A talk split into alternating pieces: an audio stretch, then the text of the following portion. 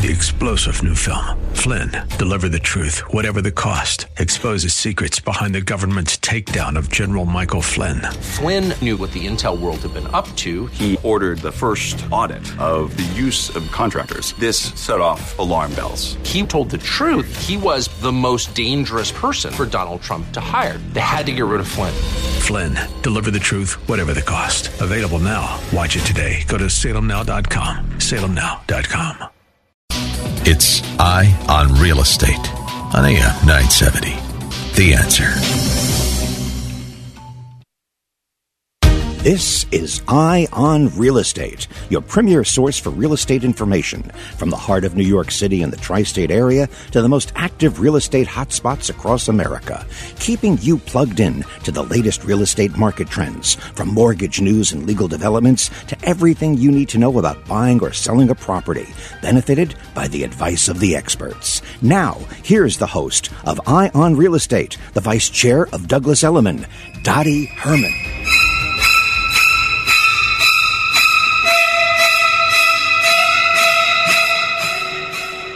Good morning, and welcome to Eye on Real Estate. Uh, I'm your host today, Attorney Steven Ebert. Unfortunately, Dottie Herman is not with us today, and we have a great show today, and we have, of course, as you can hear, our Halloween theme. It's coming up on Tuesday, and we have a bunch of wonderful guests. We'll be first joined by Mike Piazza from Quintessential Mortgage, and then in the second half of the show, we're going to have Kathy Burns joins us. She is an accomplished author and master organizer with her bestseller on how to master your muck, which is definitely something you have to deal with come uh, the fall and Halloween. And then afterwards, we'll be joined by Doctor Jane Gibson. She has a P H D in metaphysics and is an expert on ghosts and hauntings and homes. Um, but first, let me introduce uh, Mike Piazza. Mike, good morning, and thanks for joining us. Good morning. Thank you very much for having me. You know, so... we're going to have so much to talk about in the show about certain trends that are going on, um, where the market is heading, both pricing, inventory, some other trends that we're seeing, and also on the financial side. But it wouldn't be right to get into those items without first introducing our guest. So, Mike, tell me a little about yourself, what you do in your firm, and, and a little about your journey of how you've gotten into the world of uh, real estate finance. Terrific. Thank you. So, I am a branch producing branch manager uh, and also business development as far as growth of the company is concerned. We are licensed in twenty-eight states throughout the country, and we're growing steadily, which has been fantastic. I actually fell into the mortgage business by accident. I was working with a family-owned construction company, ran into a friend, a friend's wife actually, went to see this friend at their office, and we started talking, catching up, and we were, as we were talking, he threw me a piece of paper, and it was a check for fifty thousand dollars. And I said, oh, my God, what is that? And he said, oh, that, that was my pay for the week, or for the month, I'm sorry. And I said, and as a twenty-one-year-old, a bit of a difference. I looked at that That's and said, okay. Yeah, yeah. So as a twenty-one-year-old, I looked at that and said, um... That's that's pretty. So we started talking a little bit more, and I said, well, what do you do? And he was explaining it to me. And I went home that night, and I was talking to my father about the next few days of what we had to do as far as work is concerned. And my father basically said, look, I don't want you in the construction world anymore, so I'm basically going to be firing you and your brother very soon. So go find yourselves other jobs. And it was... kismet, whatever you want to call it, happenstance, whatever you, however you want to describe it, but it worked, and it worked out well. And I said, well, perfect timing, because I've already got another job. And this twenty-six years ago, and we've been, it'll be t- starting my twenty-seventh year in February, and it's just been the, the roller coaster that we've all seen for the last twenty-six years, and I've loved a very large majority of it, and definitely not loved some of the other days. Well, at least that look, that's an honest assessment. Not every day is perfect. And, and you know, if you could take think about the last twenty-seven years, and, and kudos for being in it for that long, we've had a lot of things going on. I mean, when we think about twenty-seven years ago, how somebody would intake a mortgage, sitting down in person and signing or having it on a fax machine being sent in. There, there was no internet page to log on for all intents and purposes, right? It was just getting started in that, no apps or things like that. But, you know, the couple things that I want to talk about, because we've been in an environment for a number of years with really low interest rates. I mean, people hear numbers, and what one would think is a rounding error was actually the rate. And, you know, if you could give, Mike, give our listeners a little bit of the history of, you know, some of these roller coasters up and down, you know, where rates have been a little bit. And then we'll talk about a little bit of where we see things going on, on what banks are looking for. But let's talk a little about the rate story of just how things have moved around over that quarter century. Certainly. It's, I remember the very first loan that I ever did for somebody. It was a one hundred thousand dollars co-op in Portchester. And the gentleman was putting down twenty percent because that's the, was the norm twenty-seven years ago. And I gave him an interest rate of nine point five percent, and he was thanking me for it. And I thought to myself, that's crazy. Why would you thank me for such a high number? And then you start looking at things and looking at trends and saying, wow, you go back ten years, the rates were fifteen percent. And then you get to the nine point five percent, and you're looking at it and saying, okay, that's not terrible. And then fast forward another ten years, or not even ten years. Fast forward another five years. You're in the mid, early two thousands, two thousand two, two thousand three, two thousand four. Rates are in the fours and, and high fives, and you're looking at, or mid fives. And again, people are thanking you for it. So you've got a refi boom. You've got a purchase frenzy, as, as you very well know, Steve. And people were excited, and inventory was flying off the shelves. It was it was crazy. It was the the epitome of a fire sale, but a fire sale that lasted six or seven years.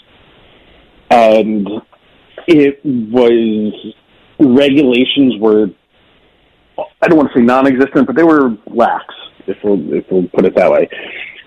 Disclosures, taking an application, yes, there there was no apps. There was sitting down with somebody, talking on the phone, taking, having a pen and paper, writing down all their information, having a copy of a mortgage application in front of you, and you're filling it out as you're talking to people. There, the disclosures were minimal as far as what borrowers actually had to sign. The paperwork was standard. It was two-year tax returns, two years W two's, pay stubs, two months of bank statements, a pint of blood in some cases. So it's, comparatively speaking, to now, where everybody has an app. And it, but, I, but I'm going to interrupt you for a second, Mike. So then, but all of a sudden, something happened. I'm going to call it two thousand seven, two thousand eight. Oh, those were the days. That was, and then the... it, it all it all changed. So it gets very quickly.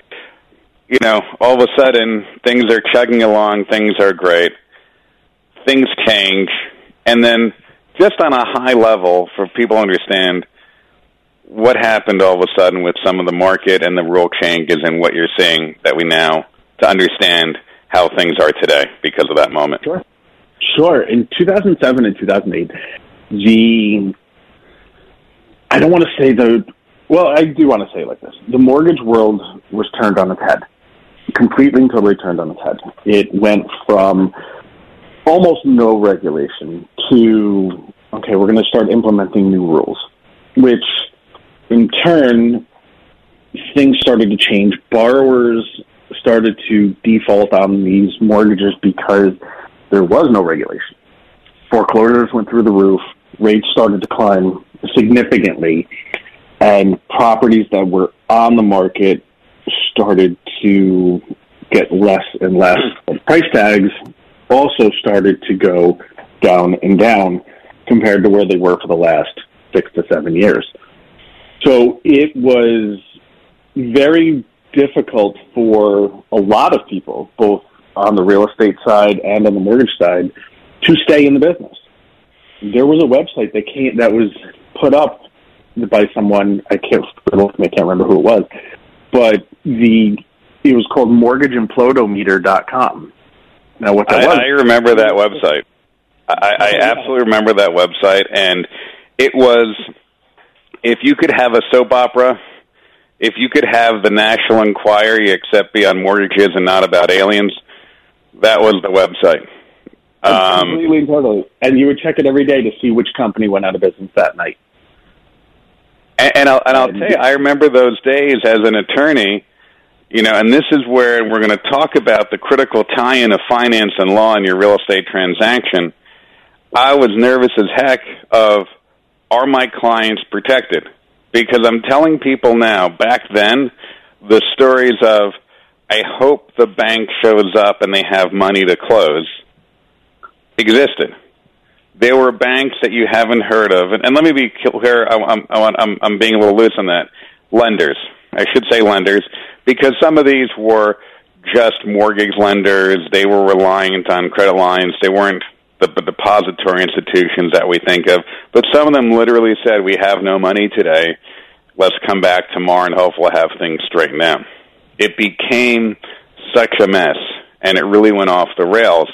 And what was so dangerous and critical in many ways, and you see the evolution of contracts on this and negotiations, is that some people signed long-term contracts. They signed the contract on a new construction house or condominium in the heyday in early oh seven that wasn't going to be ready for a year, year and a half. And all of a sudden, the entire market shifted around them, and really what kind of protections did they have or not have in their contracts in case the financial markets around them evolved. And that was a big issue. Now, I want to hold this thought for a second, because what I want to do is have this sort of marinate and people think about that. And I'm going to give some information about the state of the current market, and then really I want to turn this into, okay, now in twenty twenty-three, understanding the roller coaster history. Low rates, high rates, now medium rates, right? Different stress points in financial markets. Um, you know, then we'll get into some thoughts about where, you know, the, the dangerous part of our business, the predictions. So a little bit of data. In Long Island right now, every submarket is showing actually price increases and records. But the number of transactions and the number of properties on the market is on the decline. Median sales are hitting records, but the number of sales fell year over year for the eighth consecutive quarter. Um, and luxury and average median sale prices, um, again, are hitting their highest records. That's what's going on in most of Long Island. In the Hamptons, we're seeing the number of sales rising from the second to the third quarter of this year. Um, you know, the price trend indicators fell short over year-ago levels, but are still sharply higher than the pre-pandemic levels. So we're seeing this again and again repeated throughout Long Island in the market, and we're seeing similar story in the city of fewer transactions, lower inventory, but strong pricing, and in some cases actually an increase in pricing. So I, I want to take that for a moment and have people digest it. And so, Mike, I'm going to put you a little bit on the spot. Tell me what you're seeing right now as a mortgage lender, as someone who not only deals with clients directly but supervises people, and you see different institutions, where they're sort of trending. And I'm not talking about just guessing on rates, although I'm sure everyone's going to want to know a little bit about that too, but about the bank's appetite. Because you go on the news sometimes and people say things, oh, banks aren't lending. And, and to me, I really don't like a statement like that. One, I don't think it's true, because otherwise they wouldn't be doing bank loans every day. But also it sends a message that I think is incorrect and and changes the tone. So what, what's your feeling when you're talking to clients and institutions about where things are going? The feelings are, they vary. They, they truly do. And they vary on a daily basis. They vary on a institution basis, too, because a bank, let's say, we'll, we'll talk about the bigs to start with. The big banks, you, you have your big four. You've got your Chase, your Citi, your Wells, and your Bank of America. They have appetites on what they want. and where they're going to be aggressive as far as their pricing is concerned. And it can change on a daily basis. It can change on a monthly basis, on a quarterly basis, every six, however they feel what they have an appetite for and what they feel is going to be best for their borrowers, their clients, their their their everything, their clientele. So those appetites are going to change. Then you're going to see the smaller lenders, the smaller banks, the more community-style banks, where same aggressive or same could be a same aggressive appetite, could be a little bit more conservative, may come out with a pricing, a wonderful pricing on a portfolio product that they have, which is just something that they hold close to the vest. They service, they do everything with this product, and it's there because they're lending their own money. So some community banks you'll see will get super aggressive for a short period, and that short period could be a quarter, could be six months, could be a week. Now, now if yeah. I can interrupt you on that, Mike, I have a little bit of a concern. So you're saying certain community banks, they're really leading the way on lower rates because they have their own money. And so for audience to understand, basically, when you deposit your money at a bank, that money um, is on the balance sheet of that bank. It affects their balance sheet, and it's effectively a liability. They got to do something with it because they're paying you some interest, although maybe not enough given inflation right now, but they're paying you some interest. They got to lend. So their margins are different than maybe other lenders. But how concerned do we have to be about what happened less than a year ago with First Republic Bank, Silicon Valley Bank, banks that lent on their on their balance sheet, and then all of a sudden things in the market out of their control and, and, and, and to a large extent changed? You know, is that is that a concern, and that might have an effect on the market? Yeah, definitely. It is. A con- it's a concern for everybody, and it's something that the smaller banks, and for, not to say that First Republic was a smaller bank, but in comparison to a Chase, to a Wells of the world, yes, they were very small. They were incredibly aggressive, incredibly aggressive when it came to their interest rates. And at points in time, they were potentially anywhere from one percent to one point five percent below what the, and I'm throwing up air quotes when I say market rate was for a particular debt. And it was incredibly frustrating for producers such as myself and countless others who were doing business in Manhattan, in Westchester, Fairfield counties, out on the island, where First Republic would come in and, and almost cut your feet out from under you because their rates were so absurdly low.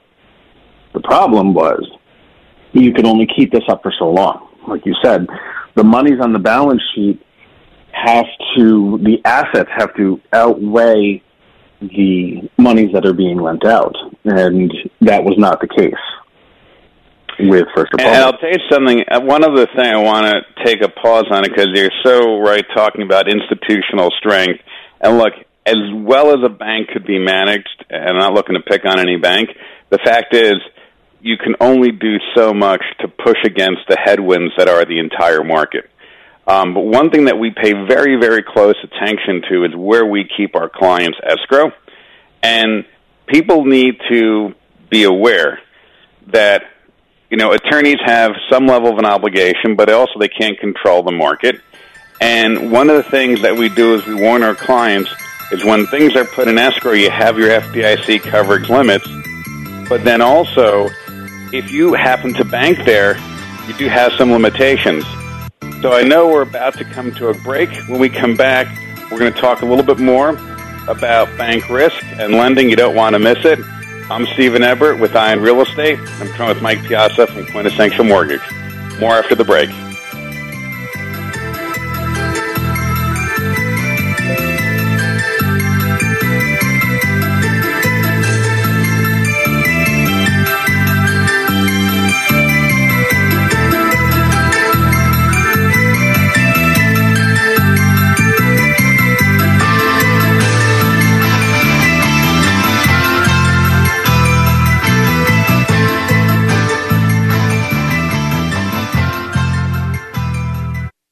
Hi, it's Arthur Idala, and Bay Ridge Honda is kicking off October's spooky season with scary savings so low you'll scream. Bay Ridge Honda is your family-owned and operated Honda dealer for over sixty years, serving the five boroughs. You can browse from over two hundred new Honda vehicles like the all-new Honda Civic, C R V, and H R V, ready for you to drive home today, and over one hundred certified pre-owned vehicles backed by the Honda True program at their twenty twenty-two President's Award-winning dealership. And right now, get zero percent A P R financing and zero down payment on select new twenty twenty-three Honda models all month long. Plus, receive fifteen hundred dollars when you turn in your trade or lease when you purchase your next car with Bay Ridge Honda. Even if you don't buy a car for Bay Ridge Honda, they want to buy your car from you. So visit Bay Ridge Honda at fourth avenue and eighty-eighth street in Bay Ridge, Brooklyn, or online at bay ridge honda dot com. That's bay ridge honda dot com. These deals are available to qualified buyers. Additional fees may apply. See dealer for details. Terms and conditions apply. Visit A R W home dot com for details. Homeowners, if you don't have an A R W home warranty, you could be losing thousands of dollars a year on repairs for your home. An A R W home warranty service plan covers the repairs in your home that the home insurance won't. For instance, Jerry's new sewer line was going to cost twenty-five hundred dollars. A R W saved me thousands. Judy's water heater broke and was going to cost her two thousand dollars. A R W saved me two thousand dollars. Don't be shocked at the high prices when a home system breaks down. Be protected by A R W home warranty and get peace of mind for less than a dollar a day with plans for heating and A C systems, washers, dryers, kitchen appliances, plumbing, electrical systems, and more. Real estate professionals, A R W has an attractive bonus program for you. If you own a home, don't wait for something to break in your home. Get an A R W home warranty now and find out how much money you could be saving by calling eight hundred seven one one five two five zero. That's eight hundred seven one one five two five zero. eight hundred seven one one five two five zero. You have all helped support MyPillow and their employees in these tough economic times. Mike Lindell knows this and continues to give back to listeners with deals on his most popular products. You've heard me recently speak about the My Slippers, Giza Sheets, MyPillow two point oh, and more. Great news. The MyPillow six-pack bath towel sets are back in stock. They are extremely absorbent, yet still provides that soft feel you look for in a towel. The set comes with two bath towels, two hand towels, and two washcloths. Regular price is seventy-nine ninety-eight for a limited time. You can get this six-pack towel set for only thirty-nine ninety-nine with promo code Joe P. That's a fifty percent savings. Go to my pillow dot com. Call eight hundred six five one oh seven nine eight. Use the promo code Joe P to save fifty percent on the MyPillow six-pack towel sets. Hi, Kevin McCullough. I've been talking about the court reporting program at Plaza College for some time now. Well, Plaza College has been around since nineteen sixteen, and not only do they have the School of Court Reporting, but they have four other schools of study, including their new School of Nursing. The Accelerated Bachelor of Science in Nursing program can be completed in just sixteen months. And I'd like to offer congratulations to the first graduating cohort of nursing students. This first cohort began with twenty students, and eighteen successfully completed the program. What an accomplishment. Plaza also has a dental hygiene program with a twenty-chair community clinic. Students work on live patients under the supervision of a dentist. It's incredible. I saw it myself. For additional information regarding the programs I mentioned or Plaza's other areas of study, like their School of Business or Paralegal Studies or School of Allied Health, email info at plaza college dot e d u. That's info at plaza college dot e d u. Listen to A M nine seventy The Answer on Alexa, TuneIn, iHeart, or Odyssey dot com.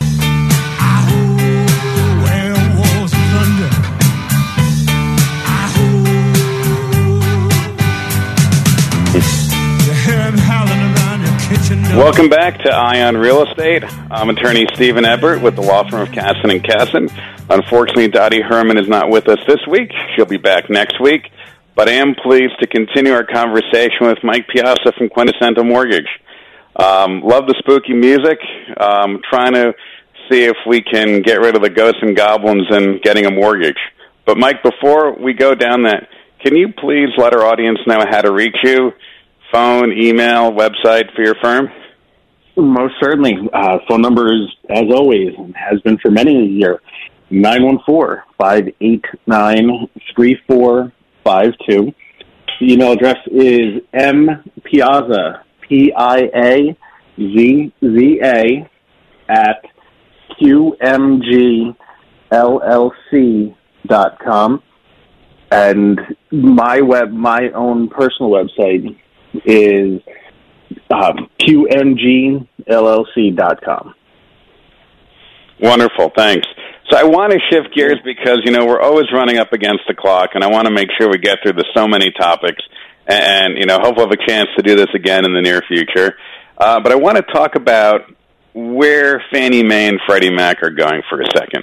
Now, for our audience, Fannie Mae and Freddie Mac, they really dictate, for all intents and purposes, what we call the secondary market in residential lending. And they have a lot of guidelines that loan officers like uh, Mike and others have to follow. And one of the big things that's going on, and this has been a theme that's been, that's been going, is the condominium and cooperative market and how they approve buildings, what we call warrantability. What, what are some of the changes that are going on?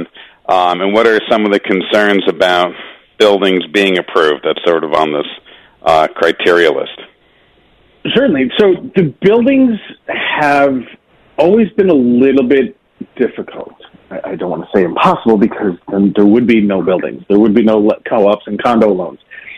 They've gotten progressively more difficult ever since the tragedy in Florida a couple of years ago where the building collapsed. Yeah, the Surfside condo, yeah. Correct, yes, thank you.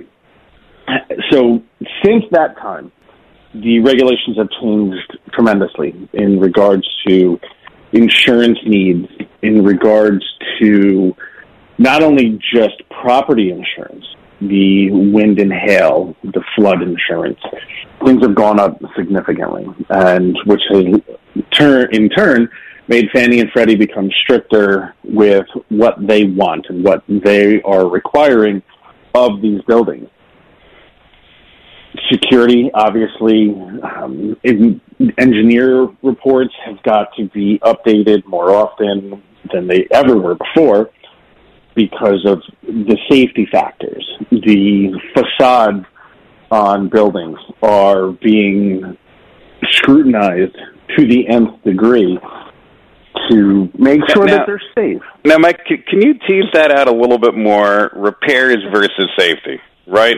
I mean, let's be honest, you know, as homeowners, I could have a full-time job tweaking stuff around the house. And, I, you know, tighten the screw here, change a light bulb there, and it goes way up from there. Um, right. But if you could, if you could really parse that out a little bit more on a repair, which the bank may say, yeah, get it done, not too worried about it, versus say, hey, wait a minute, this is a safety issue, and until you get this done, we're not lending. And the last part, and I know it's out of the control of a buyer, but what are some of the things to sort of look at the front end and, and how we can push on that in a transaction to make sure it goes through as opposed to having a buyer's transaction fall apart? Certainly. Repair, repairs are, are simple items. They're, let's say, flooring's getting changed or paint or wallpaper or there's an elevator being changed. Those are repairs. The safety part of it all that is a tremendous concern is, especially in New York City, there are the facades of the building. That is wildly important because they're they're being looked at more and more. And as we all know, some of these buildings are eighty, ninety, one hundred years old. So these, and sometimes even older than that. So your your concern is falling debris from the building itself just because of being exposed to the elements for so long, things deteriorate. You know, cement dry, could dry out, it could crack, which in turn could make a brick fall, which could make a piece of the front of the building fall or something around a window or a piece of window trim fall, and heaven forbid that ever happens where somebody gets hit with something. It's, so that that is a tremendously huge concern for Fannie and Freddie, and that's a safety factor. The safety factors also with boilers, with drainage of the buildings. For, as we all know, we've gotten a little bit of rain this summer. So the flooding mm-hmm. has been tremendous. It's frightening to the Fannies and Freddies of the world because they want to make sure that we're giving a thirty-year loan on a building, whether or not that thirty-year loan is going to stay there for that full duration. Now, now, Now, Mike, for a second, can we? And I know it, we, you know there's there's so many ways these conversations go, but I want to focus in it yeah. even further on something that's mentioned, the flooding. And I know flooding becomes a very difficult, it's a sensitive topic, and you know when you're buying a single-family house, you think about it differently than a condo. And, and sometimes I have a conversation with a client and say, look, I know you're on the thirtieth floor of your high-rise in Battery Park.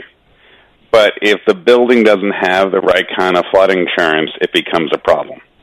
You know, to which point both they and myself would joke and say, hey, you know, if the thirtieth floor floods, you know, all bets are off and it's not going to really matter.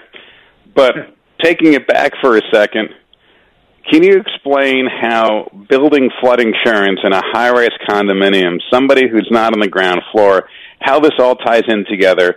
Because I think it's such an important point. And I think it is not explained well to a lot of buyers because they're thinking about their apartment on the thirtieth floor and they don't fully see the connection and how that all works and what are the repercussions of them having to get a flood policy or not and how that works. Okay. So, Mister Borrower, Missus Borrower, you are purchasing your unit. Yes, you are on the thirtieth floor of this building. So floods should not be a concern of yours, but they actually are. And here's why. All of your mechanicals and all of your quote-unquote common areas are down low. Parking, the building boilers, the air conditioning, the septic and sewer systems, the water supplies, everything is down below, down below, in some cases could be below grade. You've got parking that's down below.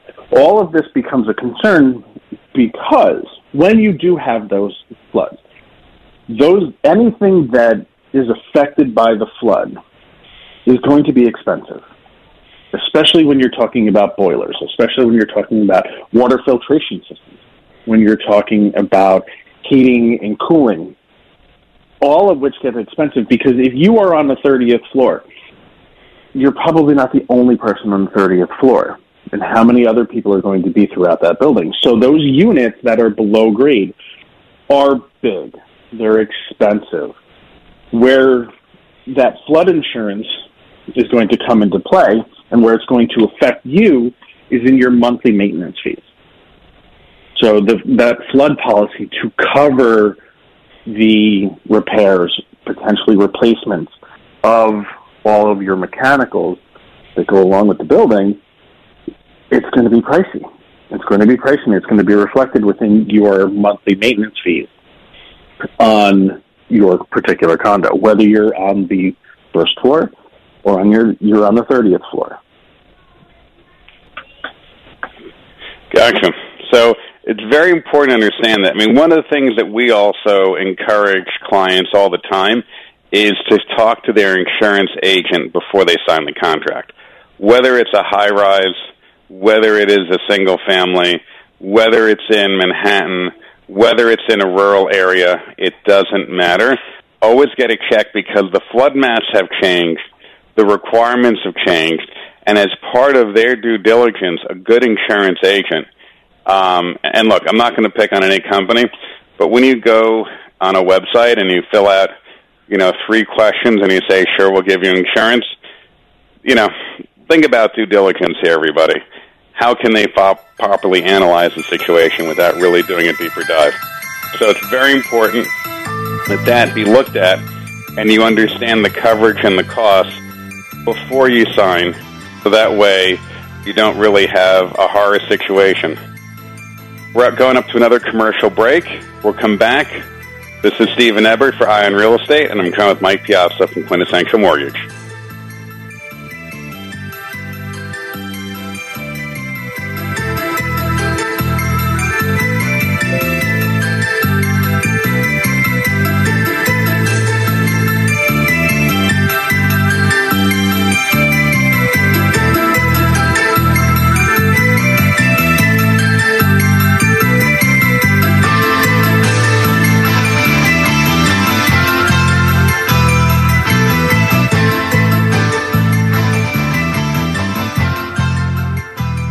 Both houses of Congress are considering legislation that will impact your favorite talk shows and news updates. The A M Radio for Everyone Vehicle Act would ensure that auto manufacturers will not eliminate A M radio from the dashboards of future car models. Over eighty million Americans, men and women just like you, depend on A M radio for news, severe weather updates, various debates on talk shows, and local information that's essential for public safety. When a disaster strikes or lives are threatened by wildfires in places from California to the Northeast, A M radio is often the only lifeline the community has.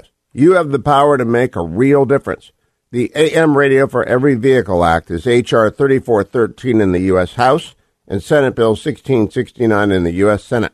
Please contact your senator and congressman asking them to support this vital legislation to keep A M radio on the dashboards of American cars now and forever. This decade is looking like the worst one to retire or be retired in. Now more than ever, you need to stay ahead of turbulent markets and money-grubbing politicians. That's why you need Bob Carlson's Retirement Watch. For more than thirty years, Bob Carlson's Retirement Watch has been helping Americans invest, protect, and grow their assets. A Retirement Watch subscription gives you must-have advice on all aspects of your retirement. Independent advice you won't get anywhere else. When you subscribe to Retirement Watch, you'll get three months of Bob Carlson's Retirement Watch newsletter. You'll also get Bob's five model portfolios and five free reports, including the hidden rules of retirement, hidden real estate tax bombs to avoid, cashing in on Congress's three hundred fifty thousand dollars retirement shocker, plus two more free reports, and an exclusive conference call with Bob Carlson answering your retirement questions. The newsletter, free reports, the conference call, all for just nineteen ninety-five dollars. Sign up today at your retirement watch dot com. your retirement watch dot com. That's your retirement watch dot com. You have all helped support MyPillow and their employees in these tough economic times. Mike Lindell knows this and continues to give back to listeners with deals on his most popular products. You've heard me recently speak about the My Slippers, Giza Sheets, MyPillow two point oh, and more. Great news! The MyPillow six-pack bath towel sets are back in stock. They are extremely absorbent, yet still provides that soft feel you look for in a towel. The set comes with two bath towels, two hand towels, and two washcloths. Regular price is seventy-nine ninety-eight. For a limited time, you can get this six-pack towel set for only thirty-nine ninety-nine with promo code Joe P. That's a fifty percent savings. Go to my pillow dot com. Call eight hundred, six five one, oh seven nine eight. Use the promo code Joe P to save fifty percent on the MyPillow six-pack towel sets. A M nine seventy, The Answer.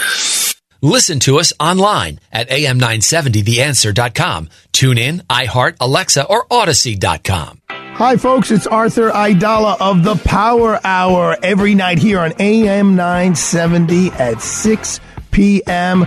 We try to bring you a lot of fun, a lot of energy, with a lot of facts, a lot of inside scoop from the courtroom and from the streets of the city of New York with our special guests and our regular co-hosts, Sambolino, Joni, Alex, and whoever happens to be walking around the office. Tune in weeknights at six p.m. Listen to Joe Piscopo in the morning, weekdays at six. Mike Gallagher at ten on A M nine seventy. The Answer. Come on, baby, don't feel the reaper. Baby, take my hand. Welcome back to Eye on Real Estate. I'm attorney Steven Ebert from the law firm Cassin and Cassin. Unfortunately, Dottie Herman's not with us this week. She'll be back next week. And again, happy to be joined with uh, Mike Piazza from Quintessential Mortgage for the first hour.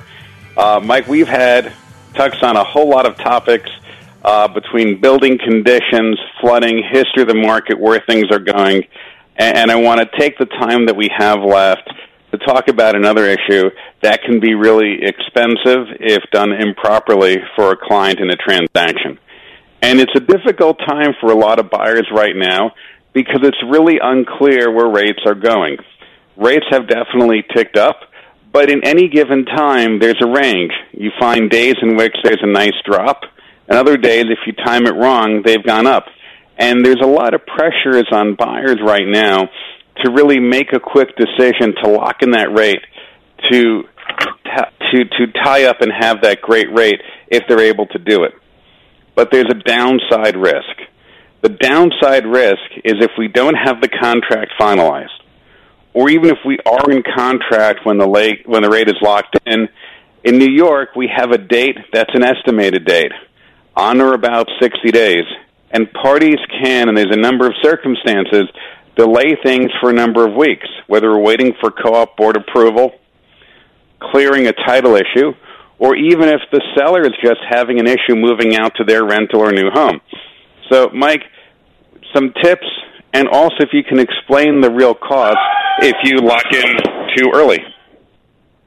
Most certainly.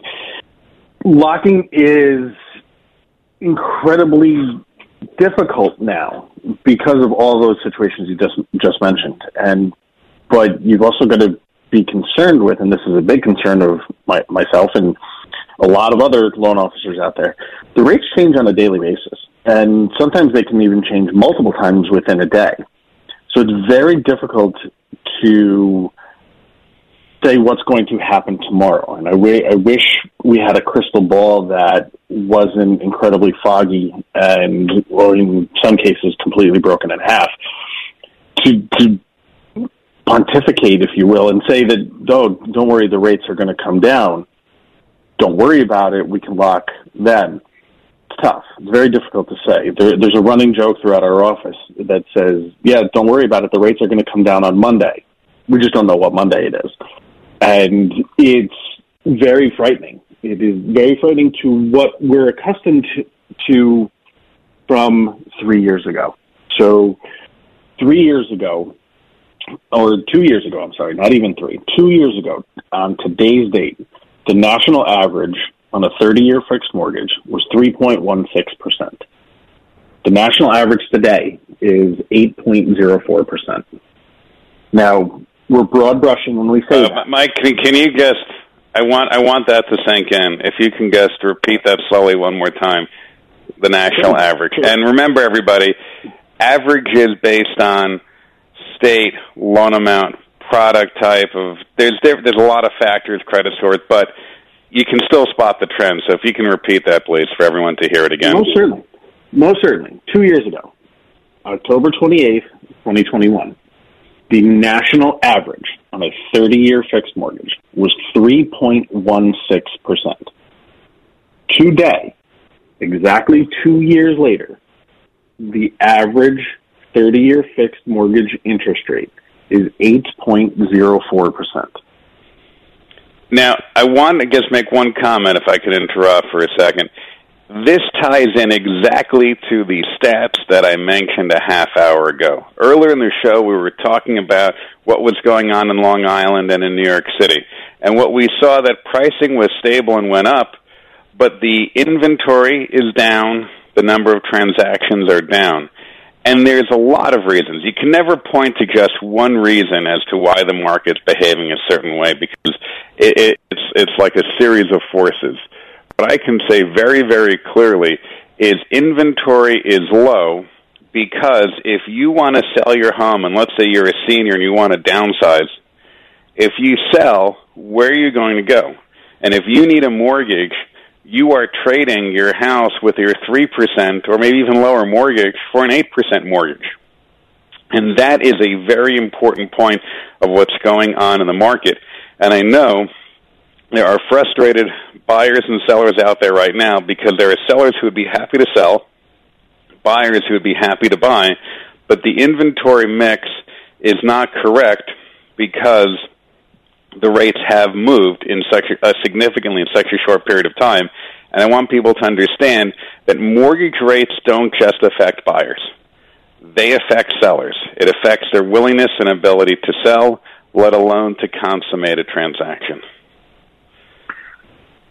Steve, I have to say that was so perfectly said and so not said enough that it not only affects the buyers, it, it truly does affect a seller because, like you said just a minute ago, where are they going to go? Where where are these people who are going to sell? Unless you're going to sell and you're going to walk away with a tremendous amount of money to where you can purchase your new home for cash and not have to worry about obtaining financing, why would you? almost almost everybody who is in a position to refinance or purchase in the years of twenty twenty and twenty twenty-one were sub three and a quarter percent interest rates. I'm not going to trade my three percent interest rate for an eight percent interest rate. It's not going to happen. It would be foolish of me. It would be foolish of, it would be a, a very foolish financial decision. So what that's doing is, like you said, that's putting people in a position as sellers to say, well, I don't really have to go anywhere. And what I'm going to do is maybe I'll just do some renovations in my house.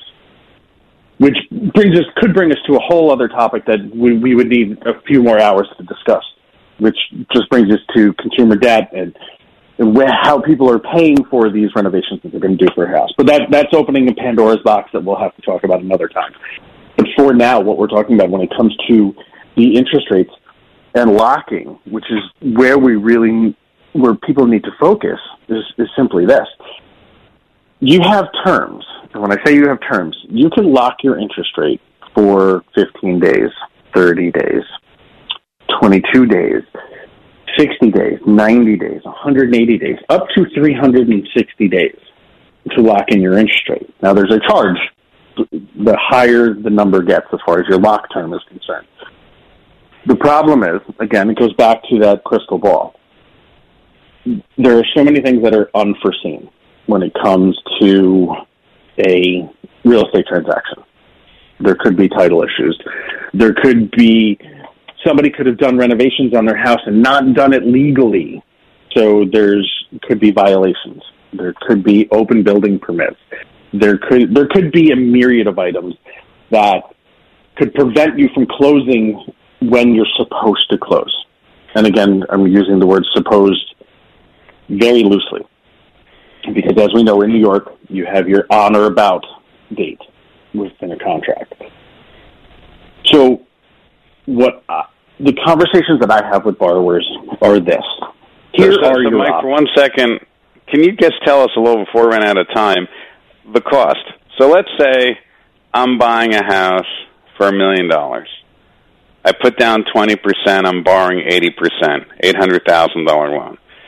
And then I get my sixty-day rate lock, and I call you up on day fifty-five, and I say, Mike, I don't know, this co-op board's a little slow. Hey, the seller's taking their time on clearing title.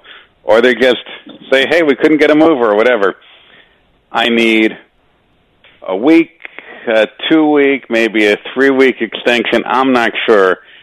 Can you just go through a little bit of cost, but also how do you counsel somebody? Because does it make a difference if I'm asking for a three-week extension? Is that better than asking for three one-week extensions? How much flexibility do I have as a borrower to preserve the rate lock, and how is it going to be priced out?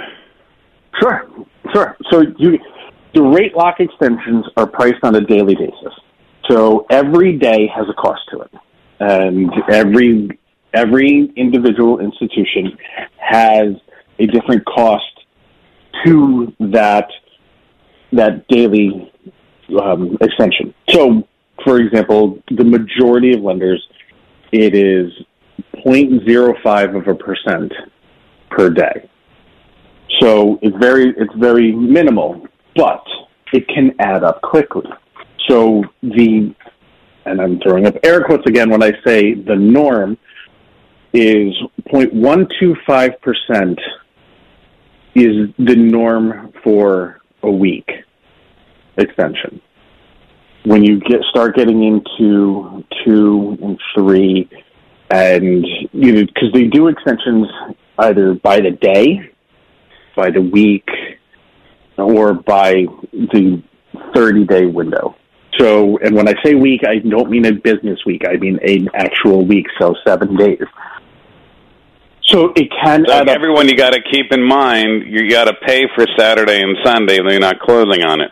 You got to pay for Thanksgiving, even if you're not closing on Thanksgiving Day.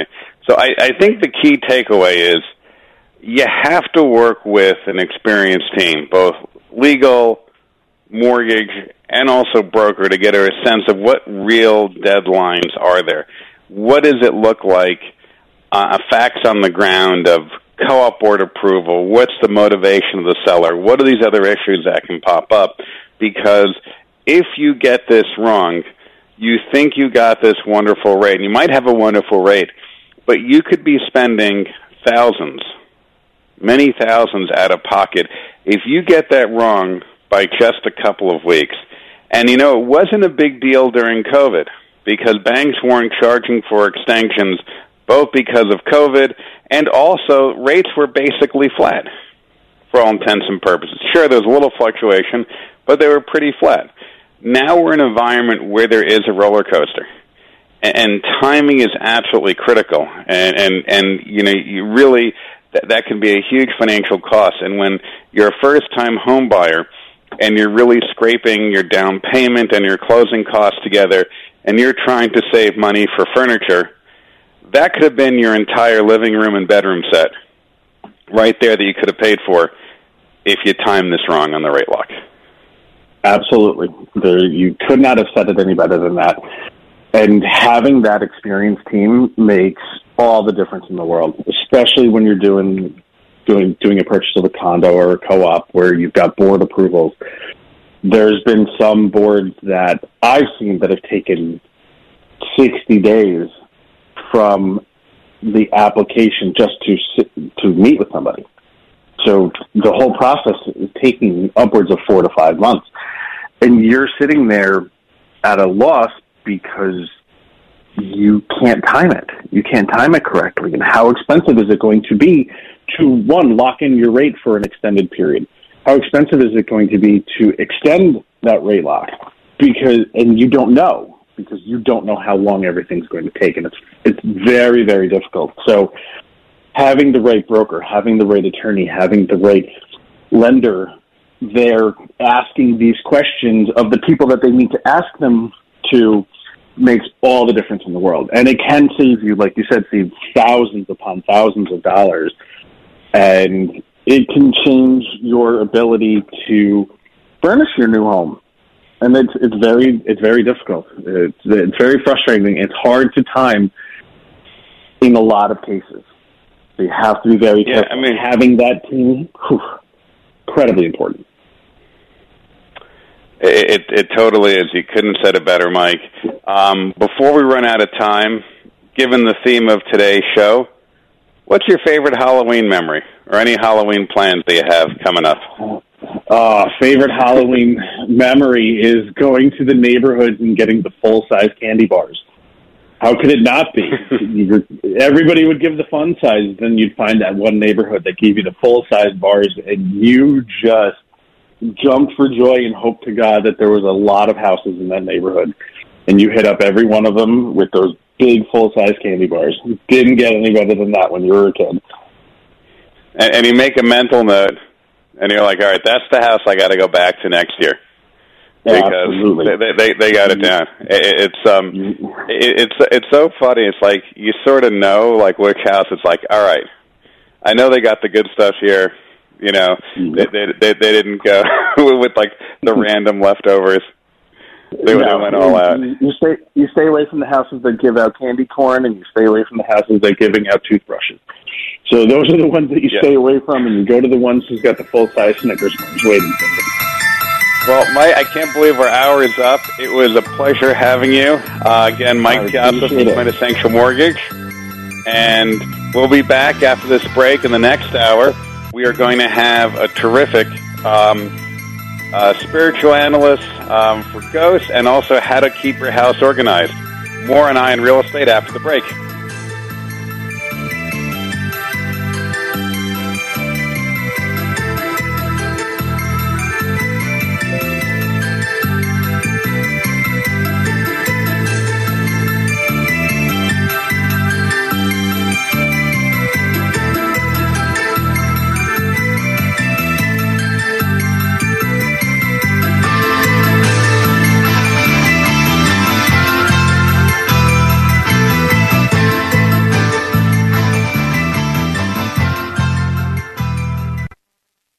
The preceding hour of programming paid for by D T H Y Realty Incorporated. From the studio.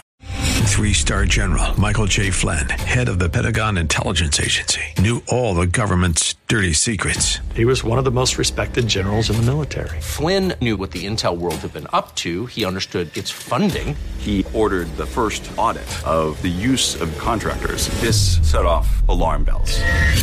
The explosive new documentary, Flynn, Deliver the Truth, Whatever the Cost, and covers the facts behind this scandal. Flynn told the truth. He was the most dangerous person for Donald Trump to hire. I find out the worst enemy that I'm going to face in my life is right here in America. They took my assessment and they wanted me to change it. And I was like, I'm not changing it. They had to get rid of Flynn. With in-depth interviews, archival footage, and never-before-seen personal records of the man behind the headlines. I just felt like I was drowning. Flynn, Deliver the Truth, Whatever the Cost. Available now. Watch it today. Go to Salem Now dot com. Salem Now dot com.